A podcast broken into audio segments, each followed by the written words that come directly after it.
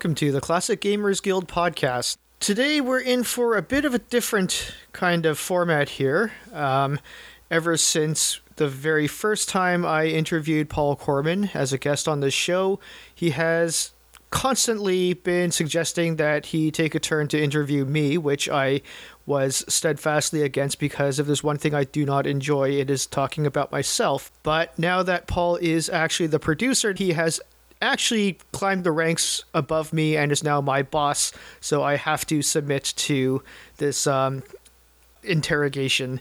So take it away, Paul. All right, everyone. Well, um, here's your host. I am. Um, it's.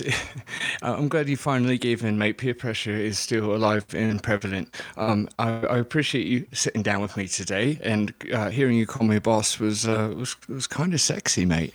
Um, we'll, we'll, talk about that after the recording. Um, anyway, uh, I, I, think I immediately broke the first rule. Uh, oh, this is going to be a long one for me, anyways the question now is will it be published? Let's see. Um, all right, so we're going to do this proper. Uh, for anybody else that's listened to uh, previous podcasts where I um, kind of uh, forced my way into it, I promise this one will not be uh, anarchy like the last couple of ones. I don't promise that, but that's the goal. so, I am just going to say for the record that I am none too pleased about this turn of events. I, re- I really like it too. It's got this nice kind of grinchy attitude right before Christmas. This is lovely. Yeah. It's more fun when you fight it, mate. All right, so we're sitting down here with our man Ric S. Lee. Um, Rick, so the first question I've got for you tonight, mate, is could you give us a little 101 on who some call an apparition, others a deity, and some a future martyr, and that is you? Um, what about me? Yeah, I don't, I don't, really know. I just liked all those big words I just done. So, um, yeah, you kind of lost me. I, I, I, I'm not sure exactly what the question was. That was just a bunch of descriptors, and then expected yeah. pause. I, I don't really have notes. I just have lists of long, impressive words I could say. So hmm. that's my that's my mistake. They um, were no, impressive. I thought you were talking about somebody else for a second. I'm building you up, mate. All um, right. All right. So the basic question is just just a little 101 about you. Um, quick little background. Um. Yeah. See, this is why I don't like. Did I, see? This is why I didn't want to do this. Um, Immediate resistance. I am. I. I don't have an elevator pitch for myself because, like, talking. Like I said, talking about myself is like the thing I really enjoy the least in this world. Um, I don't know what to say. I have uh, uh, I have a bit of a background in theater, and then I failed at that, so I went into um, uh, I went into film electrical and failed at that, and uh, just kind of waffled around a bit trying to pay the bills, and I failed at that. And then eventually, um, I failed enough times that the government took pity on me and put me into uh, an office admin program, and I've just sort of been doing that. And then, okay, wow, this is really uninteresting. like just. um, I I don't know I'm what anyone. every word. I, I don't know what value anyone could possibly derive from all this. All right. Well, I, I, I, disagree. We, we you know we've heard you interview lots of lovely people, and and and uh, I think people are genuinely curious about who you are. Um, so well, we can. well, we see, can I'm fine with interviewing other people because I ask a question and then I stop talking, which I'm not saying you should do. I encourage you to keep talking so that I don't have to. I'm just saying if you're. Uh, th- this is not the same as me being an interviewer because I like being able to not talk and I like uh, kind of listening to you squirm, so I think I'll, I'll stay as little as possible. but well, to, congratulations to kind of, then. to tidy up your, your end, so basically you like long walks on the beach, uh, a good novel, and uh, cupping a hot, uh, cup of tea with two hands. Well, I, I, think everyone just hang on. The, the Mickey I slipped in his drink will kick in soon. He'll be a lot more willing to go along with this.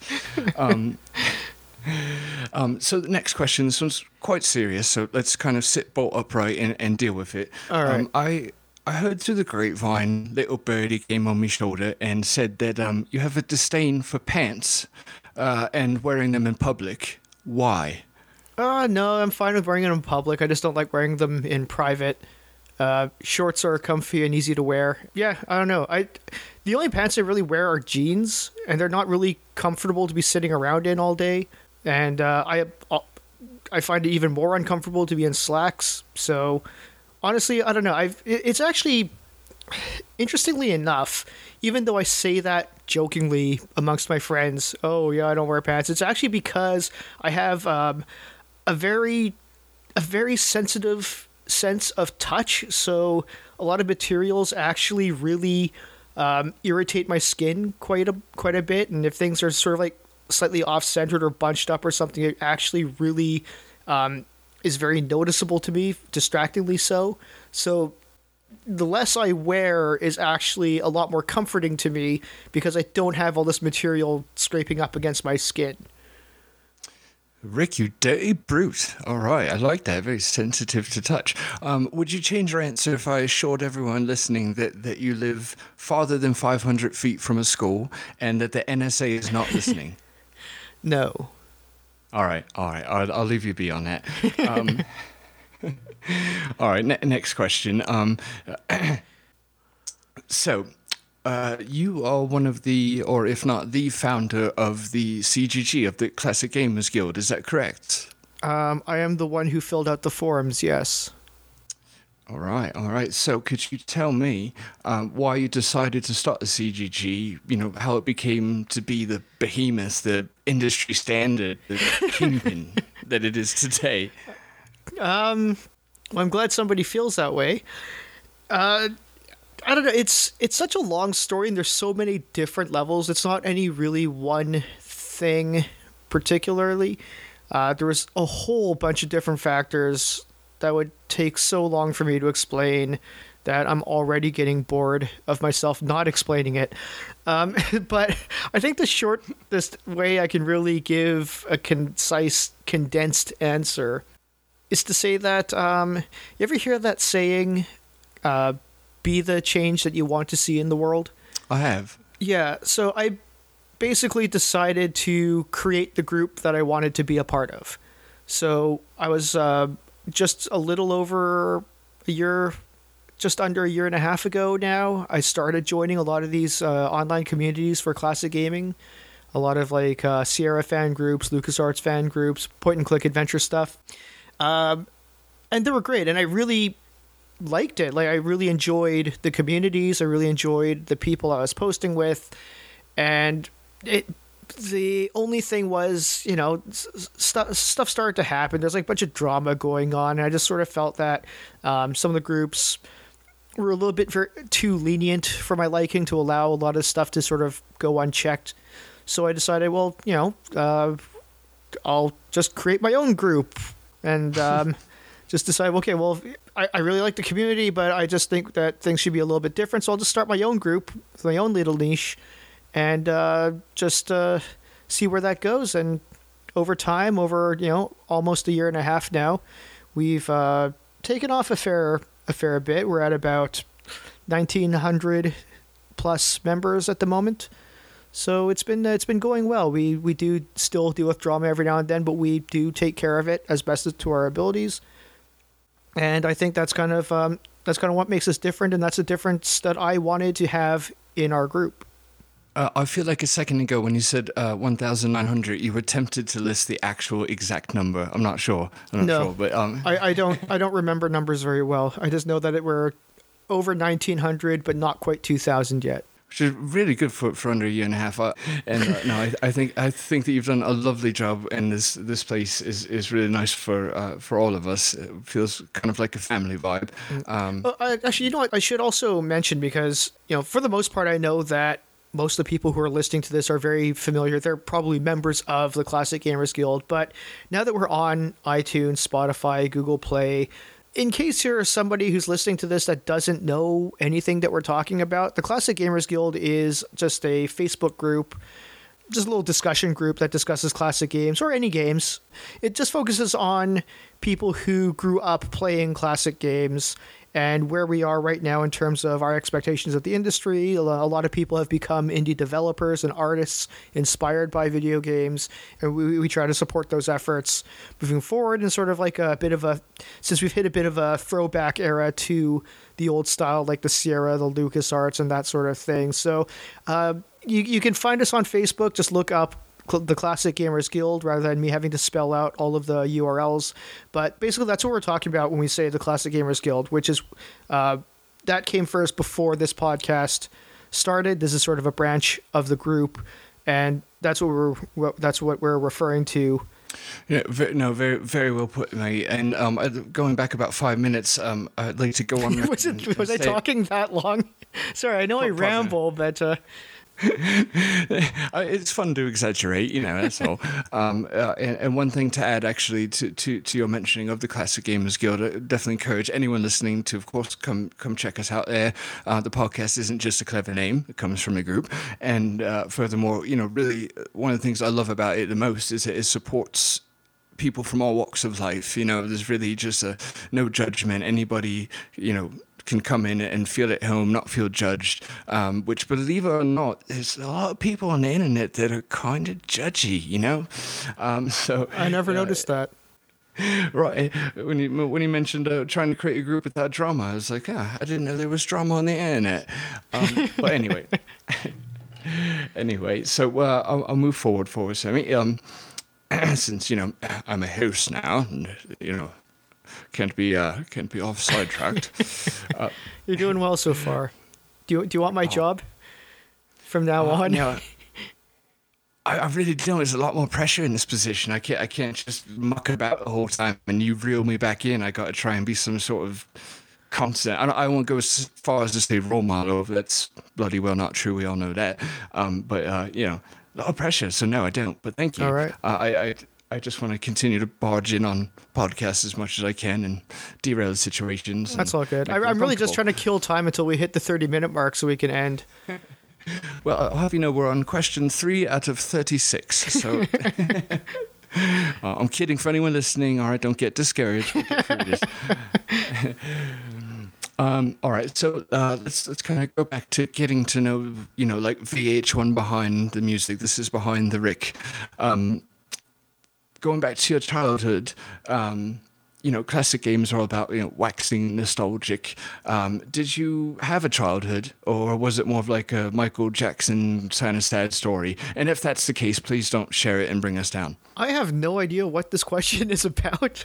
I, um, I, I was at one point a child. I know that I'm almost there we go. 40 now, but I did start in earlier years if that's right, what you're asking. Know, we, we know that Ric likes long walks on the beach. He was indeed a child, uh, and even then, he didn't wear pants. We're getting somewhere, yeah, I promise. I, I did used to be young when I was younger, if that's the answer that you're looking for. all right, perfect. No, it is. Um, I, I, all right, I guess the kind of fundamental of, of the question is, um, how did you get into gaming? Uh, uh, do you have like um, uh, what? Could you share with us maybe your earliest fond memory of gaming? Um, yeah, it's it's weird because I have two older brothers and we, we did we all enjoyed video games, but none of them really enjoyed it quite so much as I did. I think some people are just sort of very inclined to it and others aren't. I think I immediately took to video games as soon as I picked up a joystick. I think um, uh, probably one of the f- earliest games I can really Im- remember playing, uh, other than these little handheld kind of um, not really quite game and watch, but you know that sort of you know bleep bloop little um, uh, handheld games. I think the first like console I played, console game I played was Adventure for the Atari Twenty Six Hundred, and um, I, I don't know what it was about it, but I was just I just got hooked for like hours just playing this thing. I couldn't get very far, but I just had so much. I was just so absorbed in sucking at this game and that would kind of that I, that's kind of been the last like 35 years of my life has just been like getting absorbed in sucking at games because I'm actually not very good. I've you know not really finished a whole heck of a lot of them, but um, you know a little bit later, my my family is one of the few at the time that actually had like a, a PC. So a lot of the a lot of my friends would get uh, Nintendos. You know, my my parents wanted to get us wanted to get a computer. They got us a computer, and I started using that for homework to write up essays and stuff like that while people were still uh, writing by hand. And um, it the computer that we bought came with a game called 3D Helicopter Simulator, which was actually a Sierra game, although people don't really remember that one because it's not an adventure game. And then shortly after that, one of the neighborhood kids had uh, had bought Police Quest, or their parents bought it for them. And so, you know, times being what they were, uh, we didn't really have a lot of money. So when the neighborhood kid, when somebody, when one of the neighborhood kids would buy a game, that meant we all had that game now. And it just happened to be Police Quest. I was the only one in my family who sort of had a natural knack for computers that I actually figured out how to load the game because no one else really knew what to do with the stuff because it wasn't a Commodore 64. And once I figured that out, we started playing Police Quest, and that was it. Like that was just, um, you know, that that was the formative gaming uh, experience for me. I just always been so drawn and attached to these text adventures because it was something that computer gaming had that Nintendo couldn't do. You know, Nintendo only had little gamepad. Same with Atari. Same with Sega.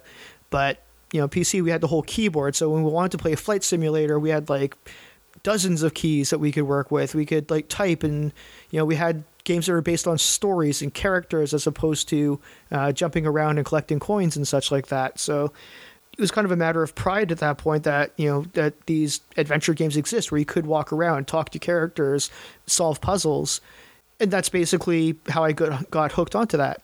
And and everyone, you heard it here first. That is the Big Bang, the birth of a legend. Mm-hmm. Um, I appreciate that, mate. And he, how's this for professional? I'm going to transition so hard right now. It's going to be beautiful. You, you um, totally didn't because you just said that you were going to transition. You, you just do it. oh, I'm, uh, I'm going to have to jot that down in my notes. Sorry for that spot of bother. Um, okay, now that I've ruined your transition, you may now transition. Well, no, I think you're right. I think I preemptively ruined it, so it's all right. But um, I think uh, there's absolutely nobody, at least by now, that thinks I'm the least bit professional at this. So Sorry, you know, we can at least poke I, fun at that. I give you a hard time because I know this is the sort of stuff I wish somebody told me when I first started doing this. um, yeah, be like, yeah, you see how I filled in that white noise back there? Yeah, I'd, uh, I'd done a hosting, I did.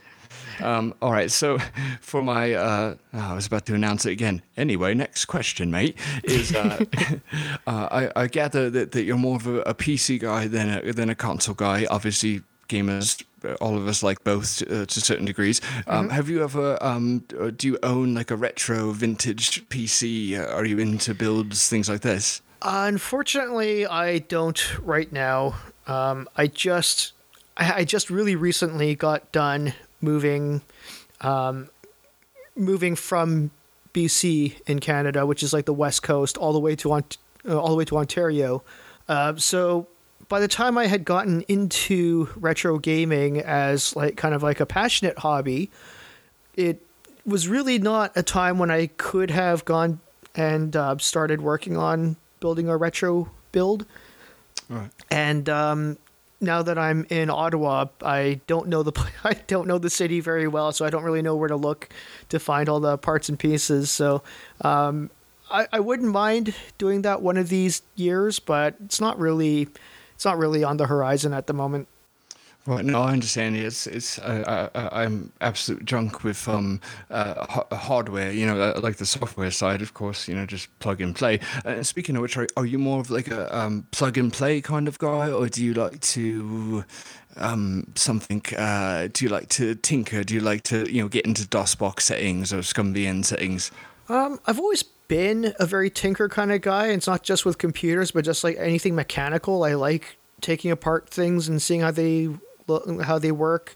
Uh, when things break, the first thing I do is try to see if I can fix it, and you know, probably a good sixty percent of the time I can, uh, even if it's like a band aid solution. So I've always been sort of like that kind of dabbling with mechanics and computers and stuff like that. I've always had that sort of inclination uh, to be able to figure this sort of stuff out. But um, and and when I was younger, especially, yeah, you know, when I was like probably about 17, 18, around that time, uh, I did really like the fact that, you know, one of the appeals of PCs was that I could basically just keep upgrading it, updating it, just keep, um, you know, ripping parts out, putting new parts in, and that sort of thing. You know, I, I used to call my, uh, I used to call my old computer the Millennium Falcon because like the side was just permanently taken down with all the wires hanging out of it, and um, you know it's just an ongoing work in progress of just you know taking parts out and putting parts in that I salvaged from other computers at the uh, at the uh, used computer store where I used to work at. But I don't know. Now I kind of do, you know, now as I get older, I do kind of want something that'll just work and work forever that I don't have to really bother with anymore. um, so, I mean, you know, there'll be things that I enjoy, like, you know, oh, upgrade the RAM. I can do that. Put in a video card. I can do that. But uh, I really like plug and play as opposed to, you know, dabbling with jumpers and configurations and config files and that sort of thing so I do like customizability. I I'm kind of a little bit tired of uh, things being harder than they really could be. And now that things are very plug and play, sure, that's cool. That's uh make, things easy and that's great. Right, yeah, it's, it's funny how you get older, we, we, we lose our, our kind of, you know, patience basically. And mm-hmm. you know that, that whole having a family or wife jobs it kind of doesn't leave much time for all that so that, that makes perfect sense. You mentioned back there that you um if you find something that's um broken you like to fix it. Now mate um i'm broken. Uh could you fix me? Uh broken in what way? Uh, we'll have to go off air for that. That's a whole therapy session. If you if you, if you have a chase lounge, then we'll talk about it. Well, I'll, I'll tinker with your brain, but I'm highly unqualified. Um, you have to realize half the things that I work with I break far worse than I actually manage to repair. So. well, it sounds like a fun social experiment uh, at my expense, but I'm willing. I'm signed up. Um, Just right, so um, a lot of alcohol. that, that's the fix for everything. If you're broken, uh, just right. drink. That's how I got through the last 10 years of my life. So just, you'll just feed me alcohol. All right, that sounds good. Sounds like a good time. Sorry, I, I, I do want to say that I am being very facetious throughout all this. I'm not nearly this dark and bitter. I'm just, I'm just trying to give you a hard time. I just, uh, I think this is an amusing situation that I find myself in right now. um, uh, this is actually t- turning into a, a, I think, a therapy session for you. I'm basically a like a fluffer. I'm getting you prepared for future podcasts. You know, this is therapy for you in, in a strange twist here. Um, getting getting you comfortable with your inner self, mate. Yeah, I guess um, there is that. I guess I guess that there is some usefulness that comes out of all this.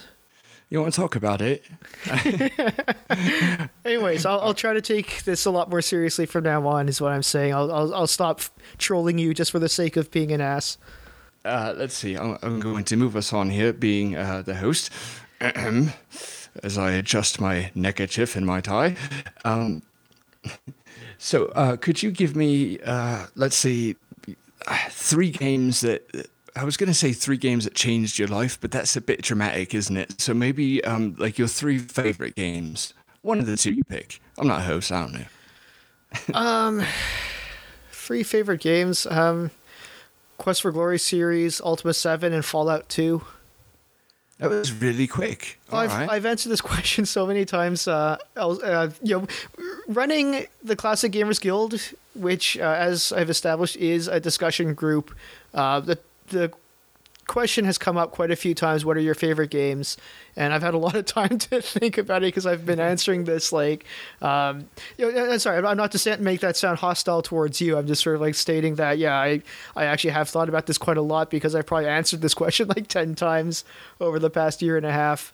Um, so uh, yeah, that if I sounded really ready with that response, it's because uh, I've had a lot of time to think about it. It, it, was actually really professional, and, and, and I, I oddly enjoy the hostility, which I have to talk to a therapist about, but but don't mind that at all. It's no bother. and and I, I, I pride myself uh, uh, on being a host as far as doing research on my guests. Um, uh, but since I've never done this before, I couldn't find a biography on you. No audiobooks, nothing. Um, so I, di- I didn't actually see that, but um, but, but, but we'll move on to uh, something else that's uh, not what you would call a transition, rather just a, a brief, rather just a brief pause while I find the next fucking note here. Let's see. I like that you're an open book. I, I, I like that you have absolutely no internal monologue whatsoever. oh god, it gets me in so much trouble off this microphone now, mate. Um, all right, so let's see. Um, what's one game that you would hope the listeners would try? You know what I'm saying? Like one game you just really would kind of push on people, if you will. Something like uh, members of the guild, people that aren't members that are listening in. What would you like them to try? Hmm. Uh, that's that's actually a pretty good one because um, I'm trying to think of what it would be, like what the criteria would be for a game that I want people to try. Um, well, the tricky thing is, I, I sort of have this little bit of a. I don't know what you would call it. Just you know, if a, if I mention a game too many times, I try not to mention that game for a little while. So you know, there's quite a few games that I've sort of championed as an underdog that I just mentioned so many times. They're no longer underdogs anymore because I mention them all the time. So I got to find other underdogs that I don't mention and it's also it's funny because the community of classic gamers are people who grew up with all the games that I played. So even though in real life it's hard to find people that played these games in this community, you know everyone's played these games. So you know there's a lot of games like XCOM and Syndicate and Lemmings. These are all games that um, you know people take for granted that like oh yeah of course everyone's played those ones so they're those aren't uh, those are um, th- those aren't underrated or underappreciated at all even though you know walk on the street and talk to people and see who knows what those games are. But um, so yeah, what would be a game that I want everyone to play that they haven't already played, that I haven't mentioned a hundred times already? Um, if I if I had to choose one that I think is probably lesser known that I think people would really enjoy, I would probably go with uh, the Dark Sun series. So that'd be Dark Sun Shattered Lands and Dark Sun Wake of the Ravager. And I think, you know, um, a lot of classic gamers obviously have a bit of um, affinity for t- tabletop Dungeons and Dragons, and you know it's based on Dungeons and Dragons second edition, I think. So I think people really like second edition as well, and it's it's a really good computer game that um, that actually kind of captures the feel of playing sort of a tabletop, and it's um, turn-based combat, a lot of good, um, uh, you know, multiple solutions. It's a good, you know, it's a kind of pretty basic story, but it's uh, but it's pretty uh, um, engaging with a lot of subplots and subquests. Uh, I think people would, would really enjoy because it's uh, you know all the characters. You have a party of four. You create them all, uh, customized. All all the uh, all the usual races and classes, and also a few um, unusual ones. Like you can play an insect that has uh, that can't wear any armor because it has six arms, but it can like uh, attack up to six times in a in a turn. So I think yeah, I think it's a game that really should be regarded a lot more than it is. I think the people who play it regard it very highly, uh, myself included, but it's just one of those ones that not as many people have actually played, so they don't really realize how good this game these games were. I, th- I think that's a, a, really really good really good choice. Um, have I heard of it or played it? Absolutely not. Um, but well, you should. It's, it's, it's on it's on it, it's on GOG.com, so uh, it's it's actually very uh, accessible these days. You hear that, Georgie? We've done you an advertisement. All right, kick it forward. We'll do you commercials and whatever. Um, They'll do us a favor of not suing us for mentioning them. All right, let's see. I'll make this transition so fast you can't edit it. So, do you collect games or collectibles, and or collectibles? Um, yes is a, is the simple answer. Um, I I have a mo- a very modest big box collection. I'm really just sort of gathering up a lot of the um, games that I used to have as a kid and stupidly threw away um, when I moved out of my parents' house because I just what didn't really think I would ever collect these games at the time. Um, right. My parents always kind of tried to raise me to believe that video games are something that I really should grow out of at some point. So that was kind of my okay, fine. Now I'm uh, uh, now now I'm moving out. I'm moving on my own, and I have to leave this behind me. So I just like junked a lot of really, um, really games that would be quite costly to replace today, and uh, which I had brand new, complete, and then I just like threw them into a garbage bag and tossed them into a dumpster. So, um, a lot of those games, not all, there are some which I have resigned that I will never see again. But you know, a lot of those ones I am trying. I have spent probably about a year trying to rebuild for you know that little uh, comfortable nostalgia. But and um, you know, and I also like toys and collectibles and stuff like that. Not not too crazy, just you know, little things that I think would be cool or mean something to me.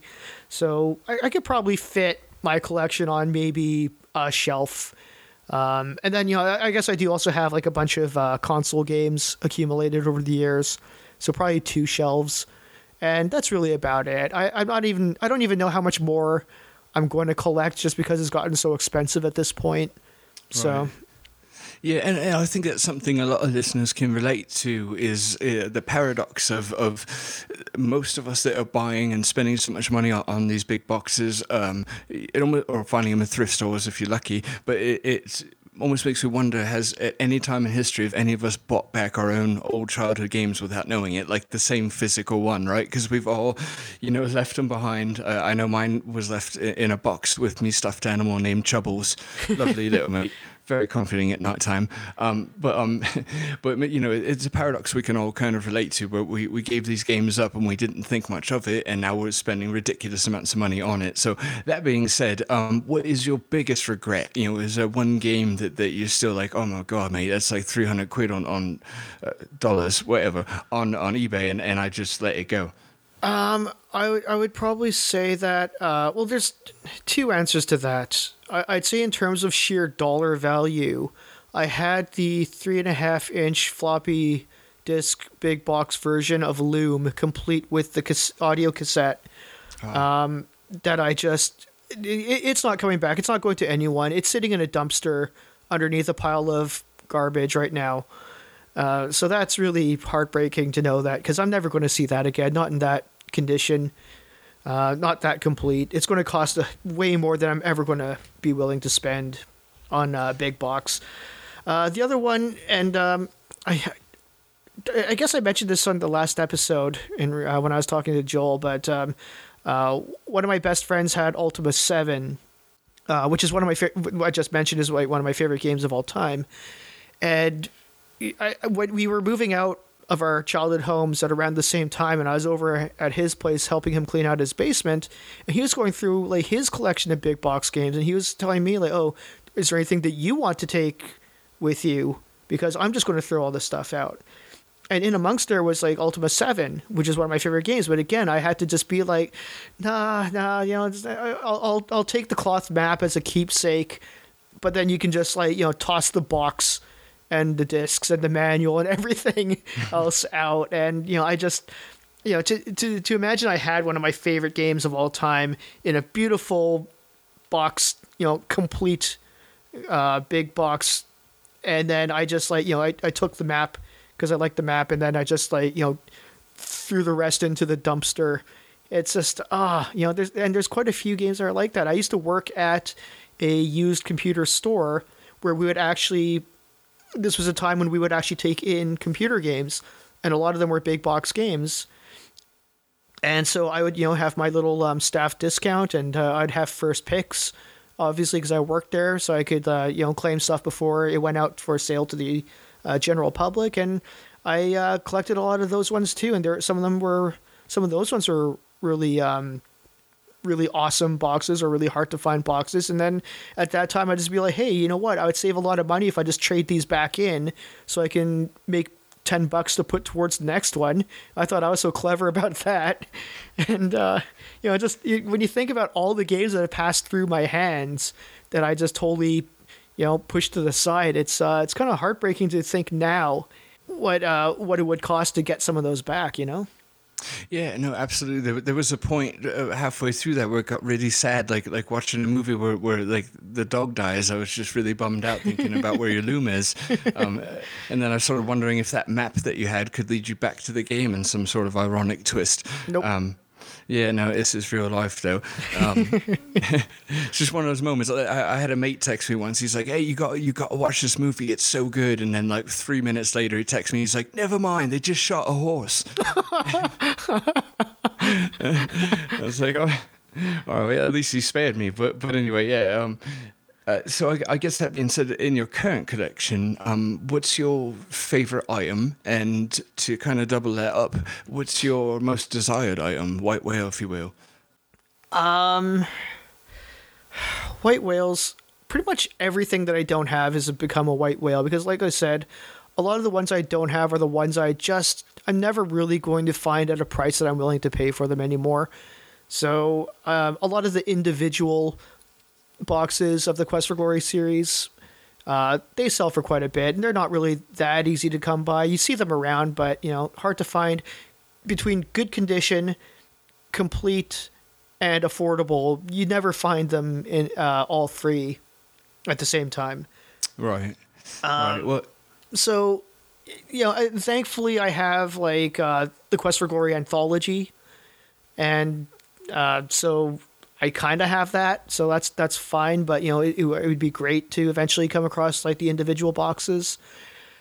In terms of like fa- my favorite out of my current collection, uh, it's really hard to pick just one. I, I would say that you know there has been a lot of pride and you know accomplishment in you know keeping an eye out, looking at all these um, you know setting my target on a game stalking it down, waiting and being patient, and then finding the right time to grab up a copy of it for a reasonable price.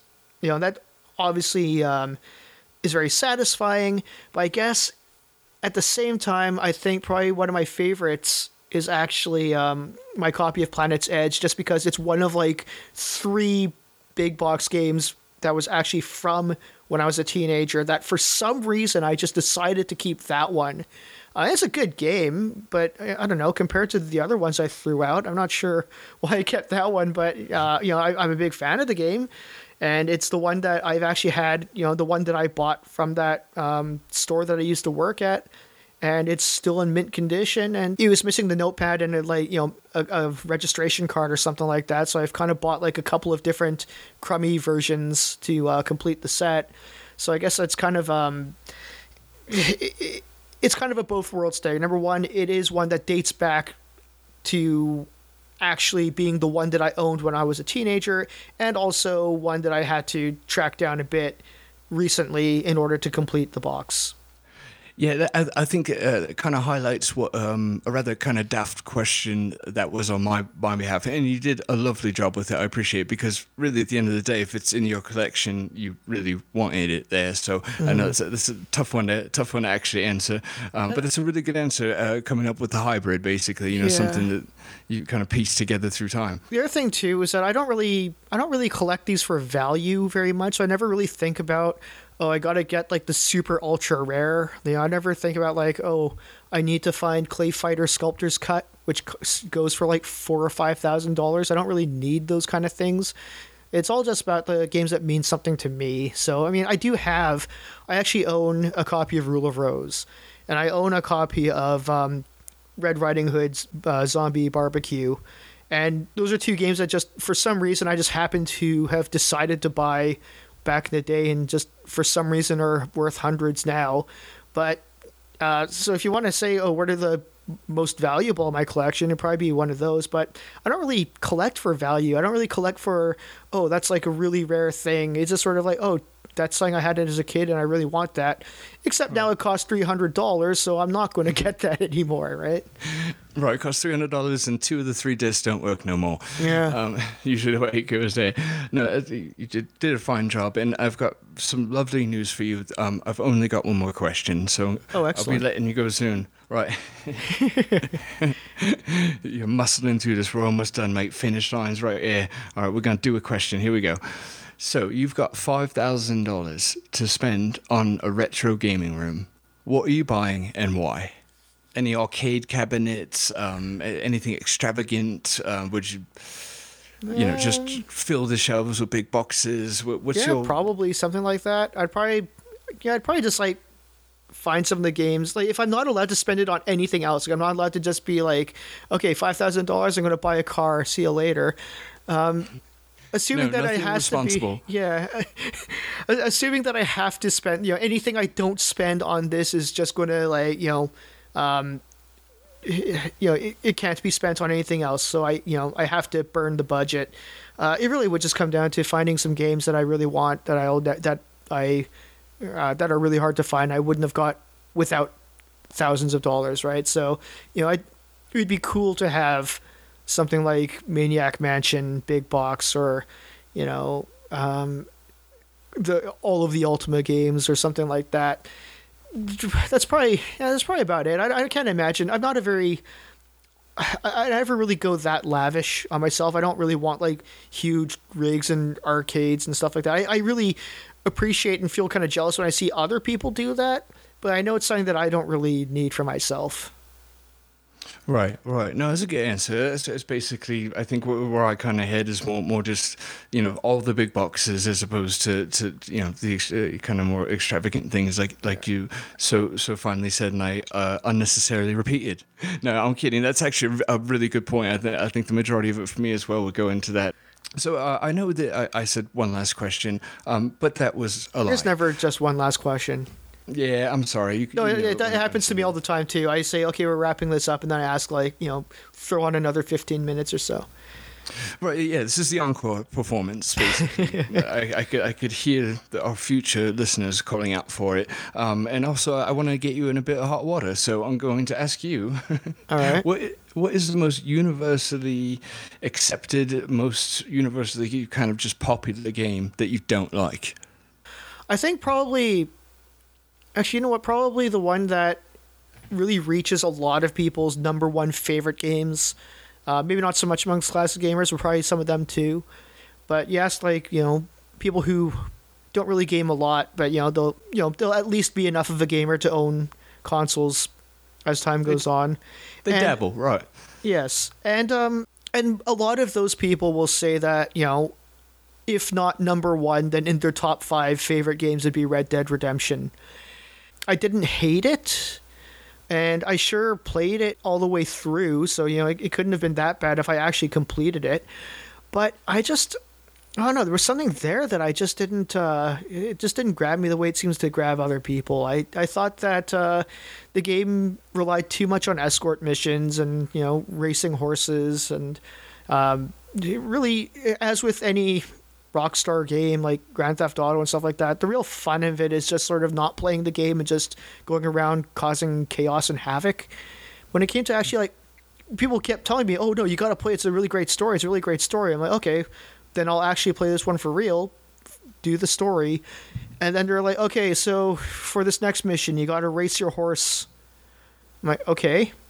And I do that, and they're like, "Okay, so now you got to ride to the next town on your horse." I'm like, "Okay." Oh no, people are shooting at the person you're supposed to protect. Protect them. Okay.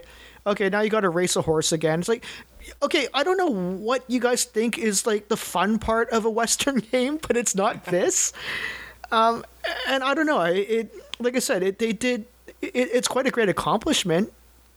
It's the in the scope of what they did, like a huge map. Everything looks beautiful. Um, you know, there's a lot in there that is actually great. I just don't think that they um, really uh, presented it in a way that I particularly really uh, clicked with.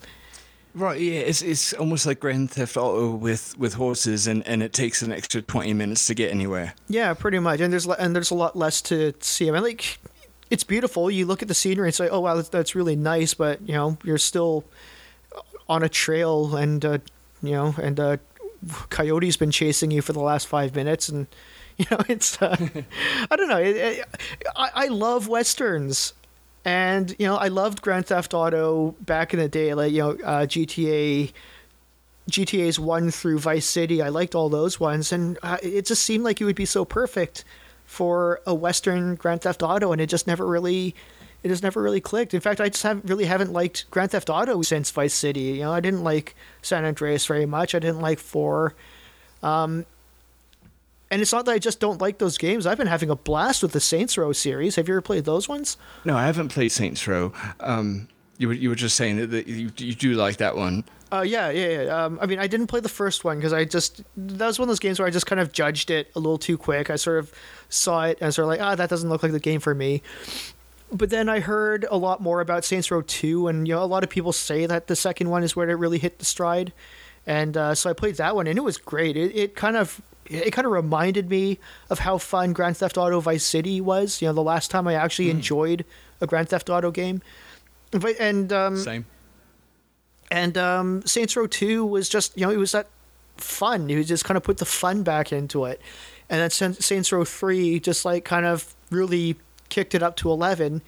And then four, they just like went bonkers. They're just like, okay, we know who we are. Um, we're not trying to take we, you know, they they've kind of spent the last couple of games not really taking themselves seriously, like incrementally, like okay, you know, uh, I I can't comment on one. The second one was kind of like a good balance between silly but also kind of serious and third was just like let's just go really silly and four was just like okay just everything out the window let's just be complete chaos and you know and it was just it was fantastic I can imagine them pitching that game like it's going to be a lot like three, but with a lot more hookers you can buy.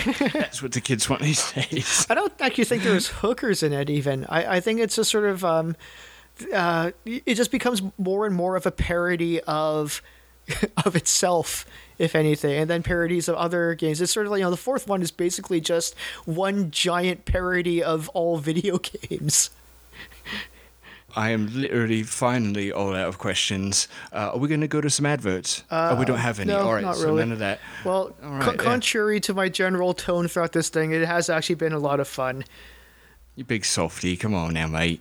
Um, I, I don't ever want to do it again, but I will say it was been fun for while I did do it. But uh... but um, so you usually wrap this up. Um, I, I I don't know how to do it. Um, Everyone, just listen to white noise while I go do a pee, and I will come back and uh, wrap this up. Uh, no, um, so I'd like here we go. I'm going to channel me and Eric because I, I, did actually re-listen to to your interviews to to try and you know just channel the the leadership qualities you have. That's all the time we have tonight on the CGG podcast. I'd like to thank Ric S. Lee for joining us, and uh, you know, be safe out there. Don't do a murder or nothing silly, and. Uh, Ah, man, I muffed it up. All right. No, I know. That's that's great. I want to keep that. All right, gonna, all right. It's going to be a part of it from now on. that's that's kind of our motto here. Don't do a murder. Yes. Uh, Thanks for joining us. No. Don't do a murder. Have a good night. Thanks for having me. Cheers.